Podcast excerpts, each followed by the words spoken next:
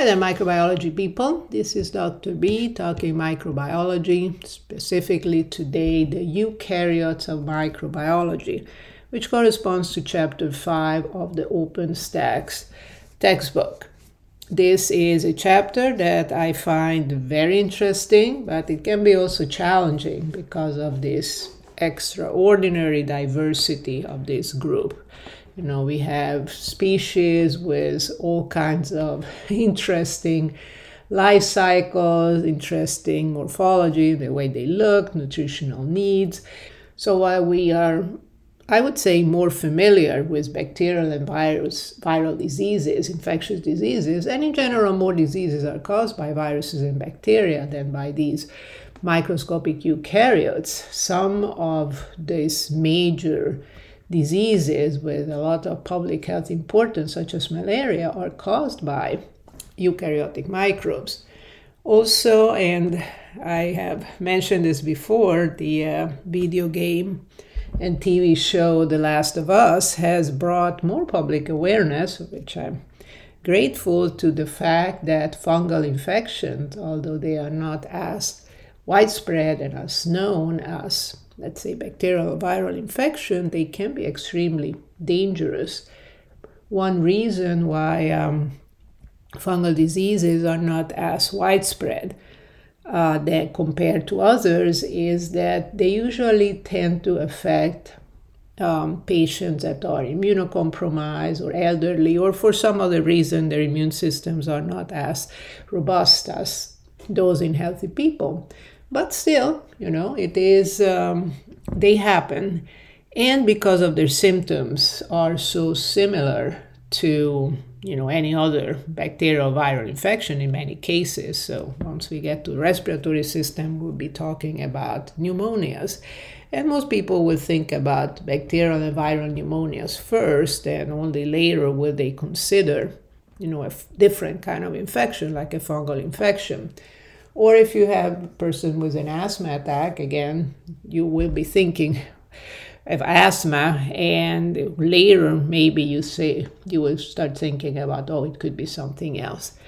So, again, fungal infections are a growing threat. And another reason why they can be very dangerous is that they are eukaryotic.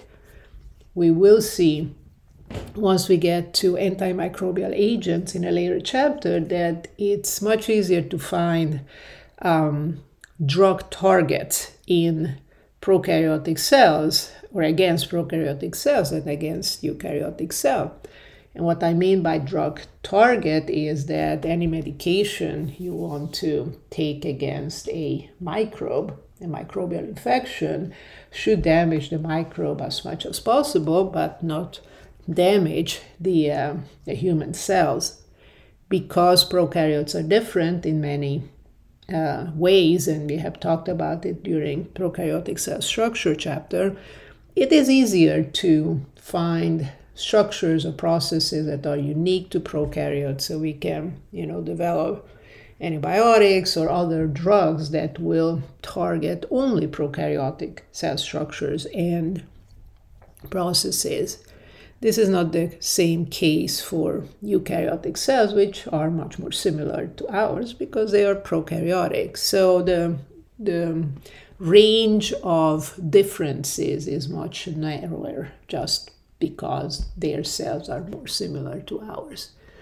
So, uh, without further ado, let's get started with um, the group that we call the, the protist. And I do want to say that this is not a real uh, taxonomic uh, category. You know, it's more like a historical term to use informally to refer to a diverse group of microscopic eukaryotic um, organisms. And if you ask me, well, why is it not a you know formal taxonomic term? It's because in order for you know to to decide that there is some kind of taxonomy category, the organisms in that group should have some kind of shared evolutionary origin.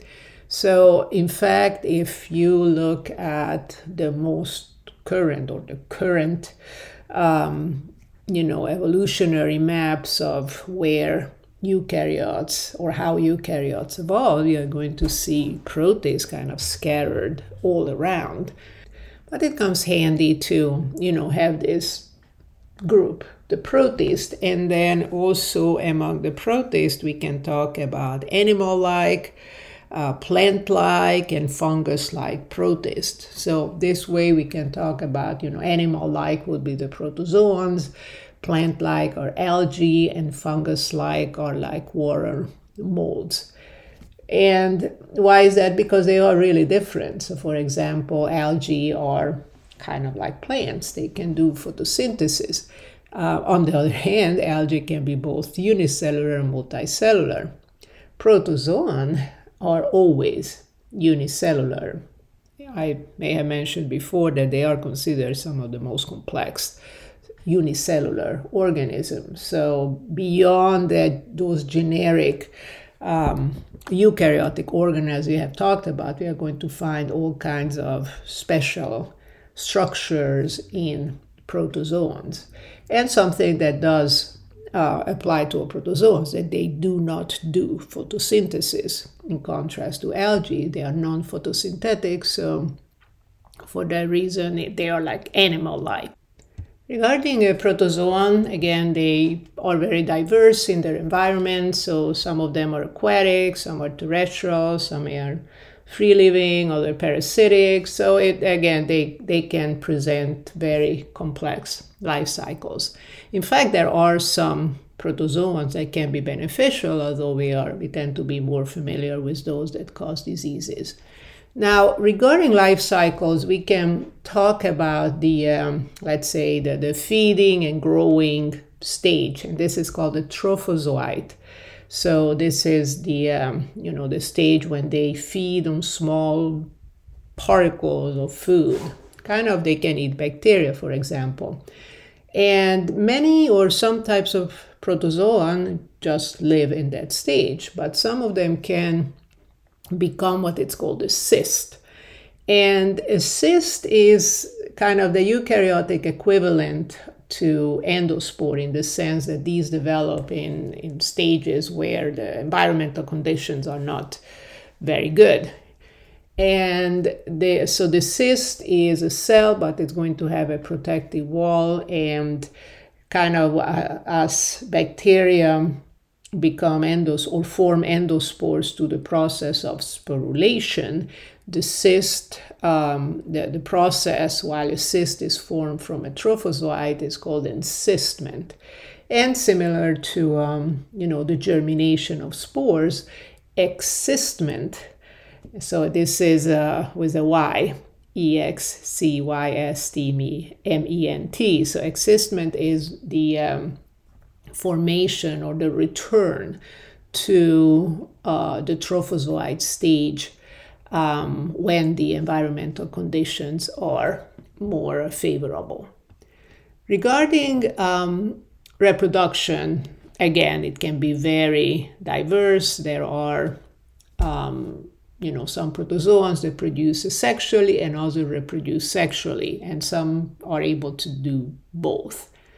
How do they do the asexual reproduction? Well, sometimes it can be binary fission, just they do uh, in bacteria, but it can also uh, do what's called budding. And in case of budding, and the most typical um, image you have is yeast, which are not protozoans, but you may have seen the picture when you have this big cell and a little cell kind of budding out of the cell. And then there's something called schizogony. And this is basically a multiple cell division. So the nucleus of the cell divides multiple times, and then the cell divides into many smaller cells. And I'm not even going into how complicated those stages are.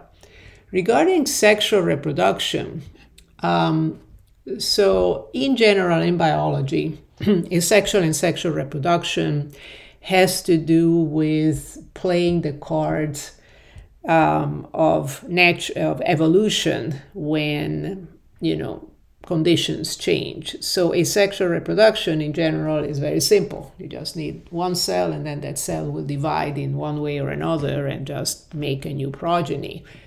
And if everything goes fine, then you know that those progeny cells are going to be the same as the original cell. Asexual reproduction requires mixing of genes, mixing of genetic information, forming new combinations. Um, Mother Nature um, kind of, how should I say that?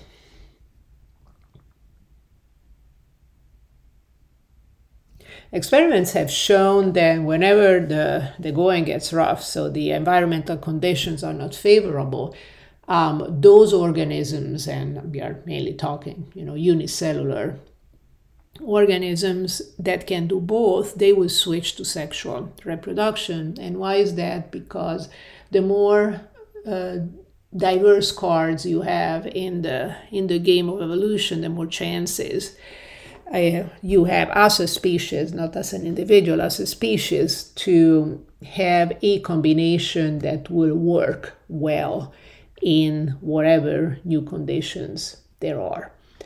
So um, again, the um, sexual reproduction increases genetic diversity, and when protozoans do that, that can lead to very complex life cycles. And again, um, you know, this is much easier uh, understood if you look at the um, at figures um, explaining that, but there are, you know, all kinds of cycles that can be haploid. So haploid means cells that have half of the genetic uh, content.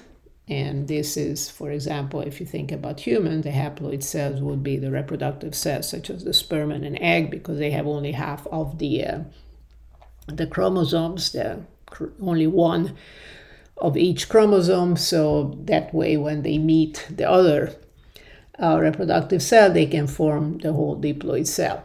So again, in these kinds of um, uh, sexual life cycles of protozoan, you can you can see all kinds of you know haploid and, and diploid uh, stages. Regarding structure, again, we said that the structures of protozoan can be very complex. So, in addition to those generic eukaryotic cell um, cell structures, they may have some specialities. So, for example, the pellicle, this is an added uh, structure made of proteins just inside the plasma membrane, which is um, kind of provide rigidity to the cell. Um, some of them have multiple layers of cytoplasm under the membrane, which can form a little bit more external or outer layer called the ectoplasm and an inner layer called the endoplasm. endoplasm um, for feeding. You know, some protozoans may have uh, basically a mouth, and uh, this is called a cytostome. So, this is a specialized structure for taking in the food through phagocytosis, and an anus, in the sense of a specialized structure to exocytose the waste, waste called the cytoproct. Um, there are, you know, in some protozoans, the cilia are going to help kind of moving in. They are sweeping in food particles into that cytostome, which would be the mouth of the protozoan. There are all kinds of flagella or cilia. We talked about how cilia were unique to um, eukaryotic cells, and the flagella of eukaryotes are different from bacteria, but the, the, the function is the same it's for locomotion um, pseudopods. Uh, pseudopods literally mean false feet. And when you think about amoebas or even, you know, white blood cells, which are not protozoan, but just so it, it's something that helps um, cells move by kind of extending the cytoplasm to one side and then they drag the rest of the of the cell with them additional kind of interesting structures is, um, for example, contractile vacuoles. So this can be found in um, aquatic, some aquatic protozoans that it's like these vacuole-like contract and they can use to move water out of the cell to, to regulate their osmosis. uh, mitochondria, which are, you know, very generic eukaryotic cell organelles in some parasites. They may not exist, or sometimes they are, you know, attached to other structures. So again, you can find all kinds of interesting structures in the um, in the protozoan world. So it's not as simple as you know they have the same structure of all cells. You can find very interesting um, modification. Protozoans can be divided into so-called supergroups, and we are going to look at three major supergroups, which um, include some of the most medically relevant protozoans, and these would be Amebozoan, Chromalveolata, and Excavata. And Amebozoan, as the name indicates, include amoebas, and the movement that is typical of this group of protozoans are pseudopods. So this is kind of when you know the cells feed the one side of the cytoplasm kind of flows, extends to one side, and then kind of moves the whole organism. Among the medically important uh, examples, we have the genus Entamoeba, specifically Entamoeba histolytica, which is one of those cyst forming uh, orga- organisms and can cause amoebic dysentery. Another group is Acanthamoeba. This can cause a corneal inflammation and even blindness. It's actually very uh, relevant in the developing world. And Naegleria fowleri, which you may have heard in the news as the brain eating amoeba, it is um, a distant relative of the amebozoa. And, you know, it is a very serious infection, very hard to detect, and by the time it is detected, it, it has can become very deadly.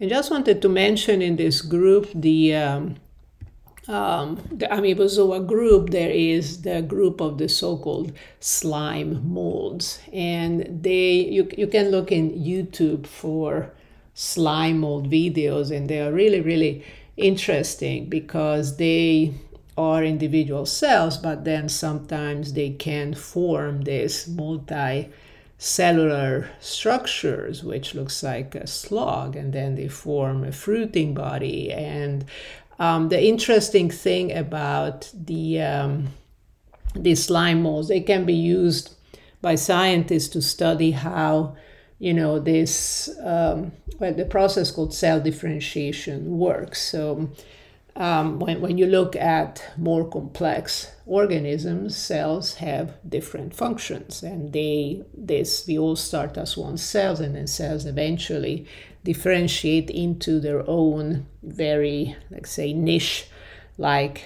activities.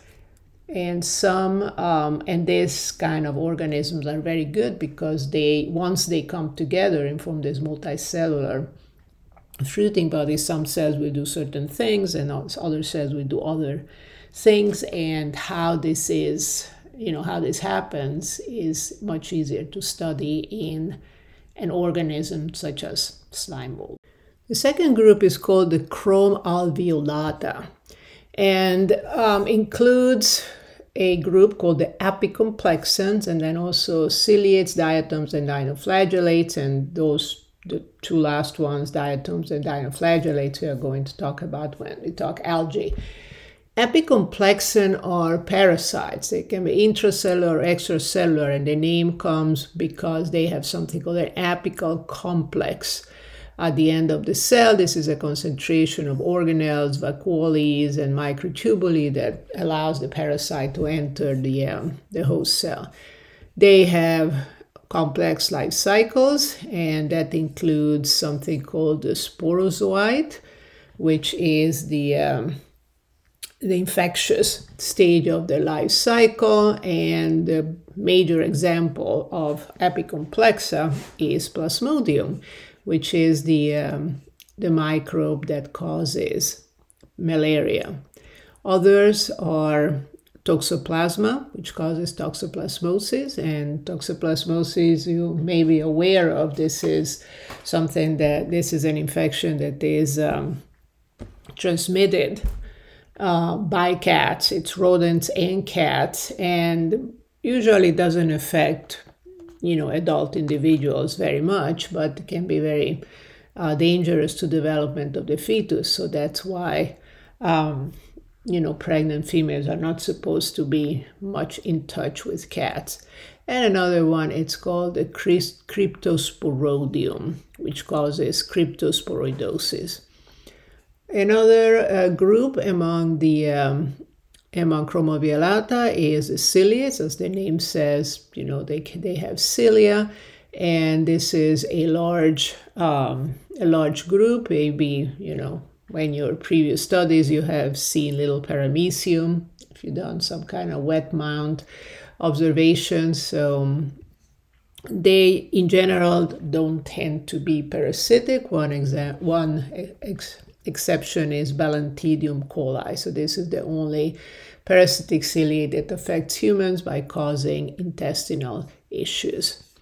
And last but not least, we have the supergroup Excavata. And Excavata is, um, this includes primitive eukaryotes in many uh, parasite with uh, limited metabolic ability. So remember that when we have a parasite, parasites tend to use the resources of the host. So sometimes they may, um, you know, downgrade their own metabolic activities because they simply just take those of their host. And the name has to do with uh, a depression on the surface of the cell called an excavate. And there are a number of groups in them, and some notorious and infamous excavata could be Giardia lamblia. So Giardia is, um, you know, one of the major causes of diarrhea, and it's very common in you know hikers, backpackers, etc. And also trypanosoma. So the uh, trypanosomes are parasitic pathogens, and there are a few um, species that cause diseases. For example, we have Trypanosoma brucei, which causes African trypanosomiasis, also called African sleeping sickness, and Trypanosoma cruzi, which causes American trypanosomiasis or Chagas disease. And these tropical diseases are spread by insect bites. Something that is really interesting to see in um, trypanosoma when we compare them to plasmodium, so remember plasmodium causes malaria, is that in malaria the uh, parasite actually is inside the red blood cells, while in trypanosomiasis the um, parasite is outside the red blood cells, and this is very easy to observe when you look at um, blood smears. The next group of eukaryotic microbes to um, explore is parasitic helminths, and this this has been this contradictory thing that like you know microorganisms are those too small to see with the naked eye, but parasitic helminths are actual animals, and they are included in the study of microbiology because many species of these worms are identified by their microscopic eggs and larvae. There are two major groups of parasitic helminths the roundworms, also called nematoda, and flatworms, called platyhelminths. Um, of those many species, about half are parasitic, and we have, you know, some very important human pathogens. Looking more specifically at this group of animals, they, they are multicellular and have organ systems. However, as we were saying before, parasitic species often kind of downgrade their abilities because they are just taking the host resources. So they may have limited digestive tracts, nervous system, and locomotor abilities, meaning they don't need to move. They just need to attach, and then they, especially if they are in a GI tract, they just exploit the resources, the food coming their way parasitic forms, they have very often reproductive cycles, lots of complexity, several life stages, and more than a type of host.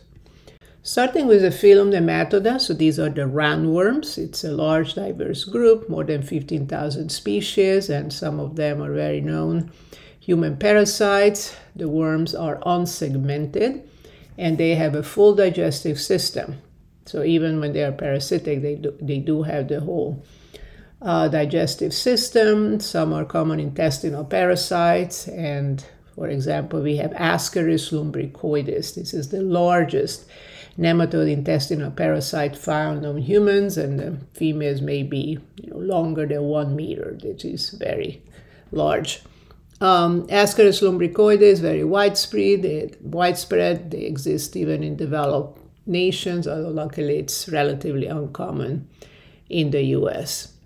Another um, known uh, nematoda is the pinworm. So pinworm is Enterobius vermicularis. This is very common in the U.S. It causes sleeplessness and itching around the anus because the female goes down in the evening um, to the anus to lay their eggs. And um, another one, very uh, known also, is heartworm. So this causes infections mostly in dogs of cats. And it's uh, the name of the nematode is Dirofilaria immitis, and it's transmitted by mosquitoes. We have also trichinellosis, also called trichinosis. It's caused by Trichinella spiralis, and this is the reason why you are not supposed to undercook your uh, pork meat because they can, if, if, if it's undercooked, then the larvae can survive and they can be, you know, encyst in muscles, and infection can cause fever, muscle pains, and digestive system problems. Moving on to the flatworms, so this is platyhelminths, and the group includes flukes, tapeworms, and turbellaria. And the flukes and tapeworms are medically important parasites. So flukes are non-segmented flatworms. They have something called an oral sucker and attach the inner walls of intestines, large lungs, large blood vessels of the liver, and they have very complex life cycles. Examples we had the liver flukes, intestinal flukes, and the oriental lung fluke. Schistosomiasis is caused by Schistosoma mansoni, Hematobium and japonicum, which are found in freshwater snails. And how they infect the immature forms burrow through the skin into the blood, they migrate to the lungs, then to the liver and other organs, and causes anemia, malnutrition, fever, abdominal pain, and sometimes can even lead to death. The other group of uh, platyhelminths with medical interest are the tapeworms, also called cestode. And these are segmented. And many of these have something called the sucker of hooks at the head. The head is called the scolex. So they use these suckers or hooks to attach to the wall of the small intestine. And we were saying that they were segmented. So the segments contain reproductive structures and these detach when the gametes are fertilized and then you get these gravid segments with the eggs. The eggs go through um, a series of changes in this intermediate host and then eventually are being eaten by the definitive host and then they become the adult tapeworms in the host digestive system. We have Taenia, Taenia saginata is the beef tapeworm, and Taenia solium, the pork tapeworm. So they enter humans through ingestion of undercooked, contaminated um, uh, food. Now, the beef tapeworm is relatively benign. It can cause digestive problems and sometimes allergic reactions. The uh, pork tapeworm can cause more serious problems if the larvae go to other tissues from the intestine, so they actually can enter the central nervous system. Moving on, the next group is fungi. These are heterotrophic, which means that they need to get their energy and carbon from organic sources and also saprozoic. Saprozoic means that they feed on decaying material, and that makes them like the recyclers of the universe. We have, um, you know, macroscopic mushrooms and mold, and then we have microscopic yeast. So yeast are unicellular uh, fungi, and many of the spores are also microscopic. So that's one of the reasons that fungi are included within the field of microbiology. So let's look at the general characteristics of fungi.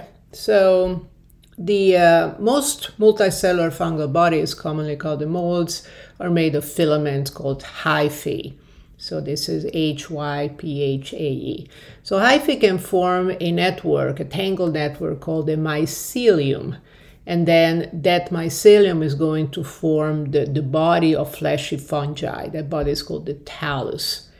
And this hyphae, remember the hyphae are the filaments, they may have walls between the cells or not.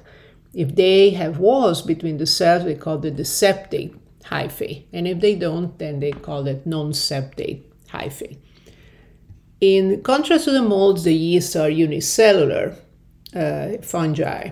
And remember that yeast per se is not a taxonomical term, it just means that it's a unicellular um, uh, fungus. They can divide asexually, and this is by a process called budding. Budding means that this smaller daughter cell um, kind of buds off. And some of them can be what we call dimorphic. Dimorphic fungi means that they may have more than one appearance during their life cycle. Now, this is a medic- medical importance. For example, dimorphic fungi can be can have the, the yeast form. Remember, it's kind of unicellular, round. They look like cells, or molds, and molds are going to be filamentous.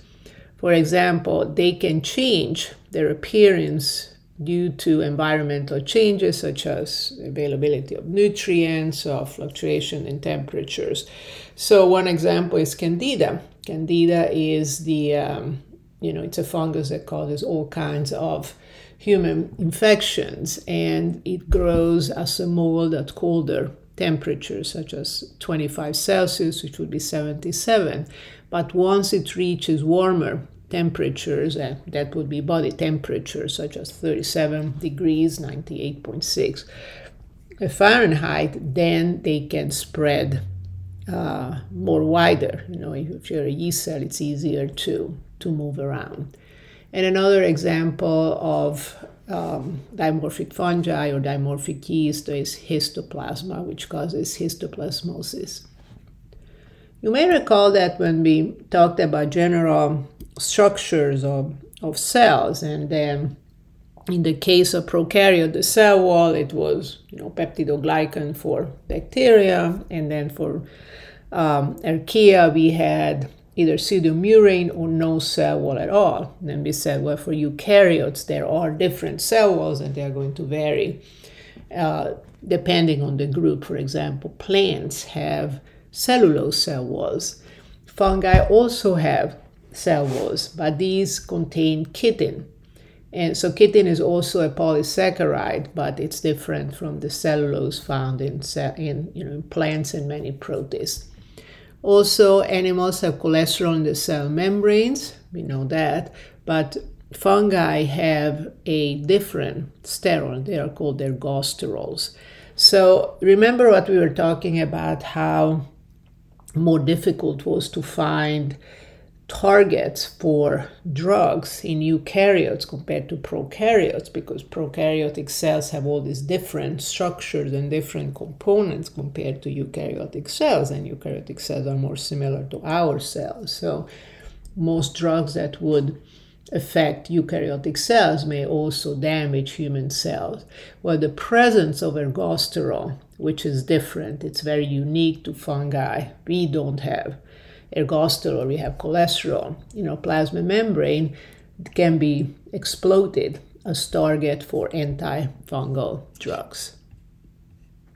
The reproduction and life cycles of fungi are quite complicated. So I recommend that you check it out in the textbook. It basically goes through um, both sexual and asexual reproductive cycles, and they produce spores along the way. And again, it can be very complicated. And some of these characteristics of how they reproduce and what kind of spores they make is going to help with their classification.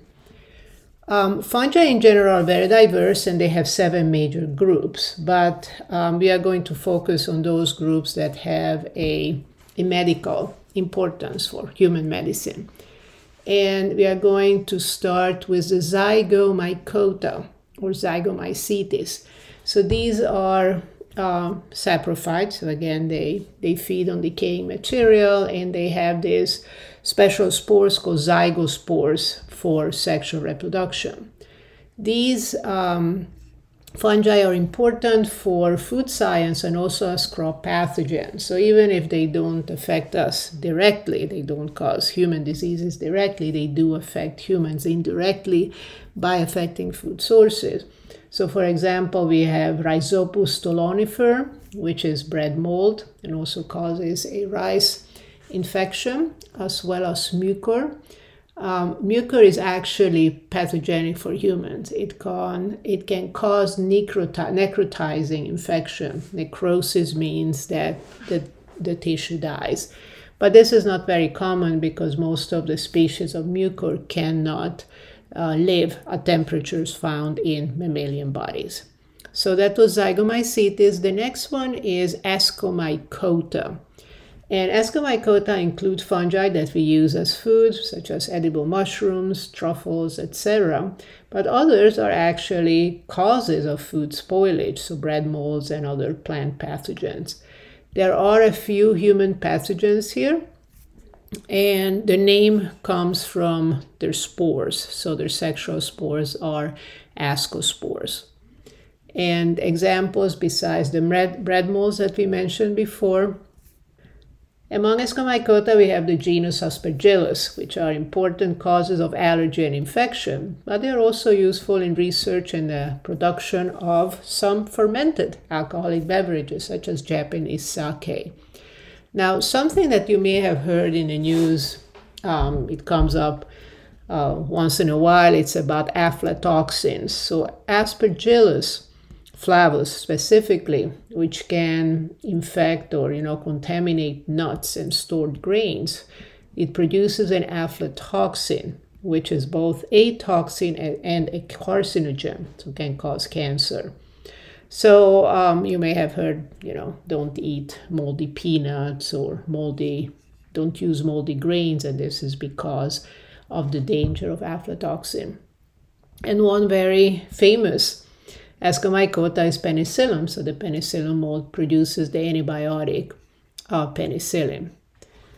Um, we have also many species that are medically important. For example, Trichophyton, Microsporum, Epidermophyton. These are dermatophytes. So what it means is that these are fungi that can cause skin infections. And some of these are athlete's foot, jock itch, and ringworm. Then we have blastomyces dermatitidis, which is a dimorphic fungus, so one of those that can change its shape uh, depending on the temperature. And this can cause blastomycosis, which is a respiratory infection. If left untreated, it can you know, lead to death. We also have histoplasma capsulatum, which is associated with birds and bats in the Ohio and Mississippi River valleys. Coccidioides in immitis causes valley fever, and then we have Candida. Again, it's a it's a, another of those dimorphic fungi. So Candida albicans is the most common cause of vaginal and other yeast infection. It's part of the normal microbiota of the skin, intestine, genital tract, and ear. And some of the um, Ascomycetes can cause plant diseases such as the ergot infections and powdery mildews. Another very important Ascomycetes is the Saccharomyces yeast. So that would be, for example, Saccharomyces cerevisiae, baker's yeast, which are also um, used for brewing, for example, beer. Then we have Basidiomycota or Basidiomycetes. So these are fungi that have a, uh, so their spores are called basidiospores. Remember how we said that the, uh, the type of spores are going to, you know, help differentiating the different groups of, of um, fungi. These are very important as decomposers and also as food, including rust, stinkhorns, puffballs, and mushrooms. But we have also some pathogenic one, for example, Cryptococcus neoformans. This is a fungus commonly found as a yeast in the environment, which can cause very serious lung infections when inhaled by individuals with weakened immune system. And the fourth group that we are going to talk about are the microsporidia. So microsporidia are unicellular fungi that are obligate intracellular parasites. Their cells actually um, are missing a number of organelles such as mitochondria, peroxisome, and centrioles, but they have the capacity to, you know, gain entry into the cell and again be an intracellular parasite. Some of these um, microsporidia are human pathogen, and infections with them are called microsporidiosis. The next group to look at are algae. And algae are uh, photosynthetic eukaryotes, and they can be unicellular or multicellular. They are extremely important in the production of organic matter and oxygen. They are basically like plants, but aquatic. And we are going to find some that are microscopic. So, microscopic algae are like diatoms and dinoflagellates and my macroscopic is what we know as kelp or seaweed.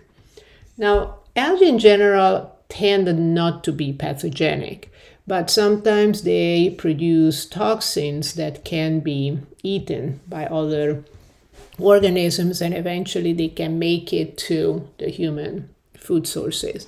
So, for example, diatoms produce a toxin called domoic acid dinoflagellates produce neurotoxins, and those, again, the small uh, algae can be eaten by other organisms, the small fish, the big fish, um, shellfish. So eventually, it can reach us, and as it accumulates in bigger and bigger animals, you know, their the amount of the toxin increases.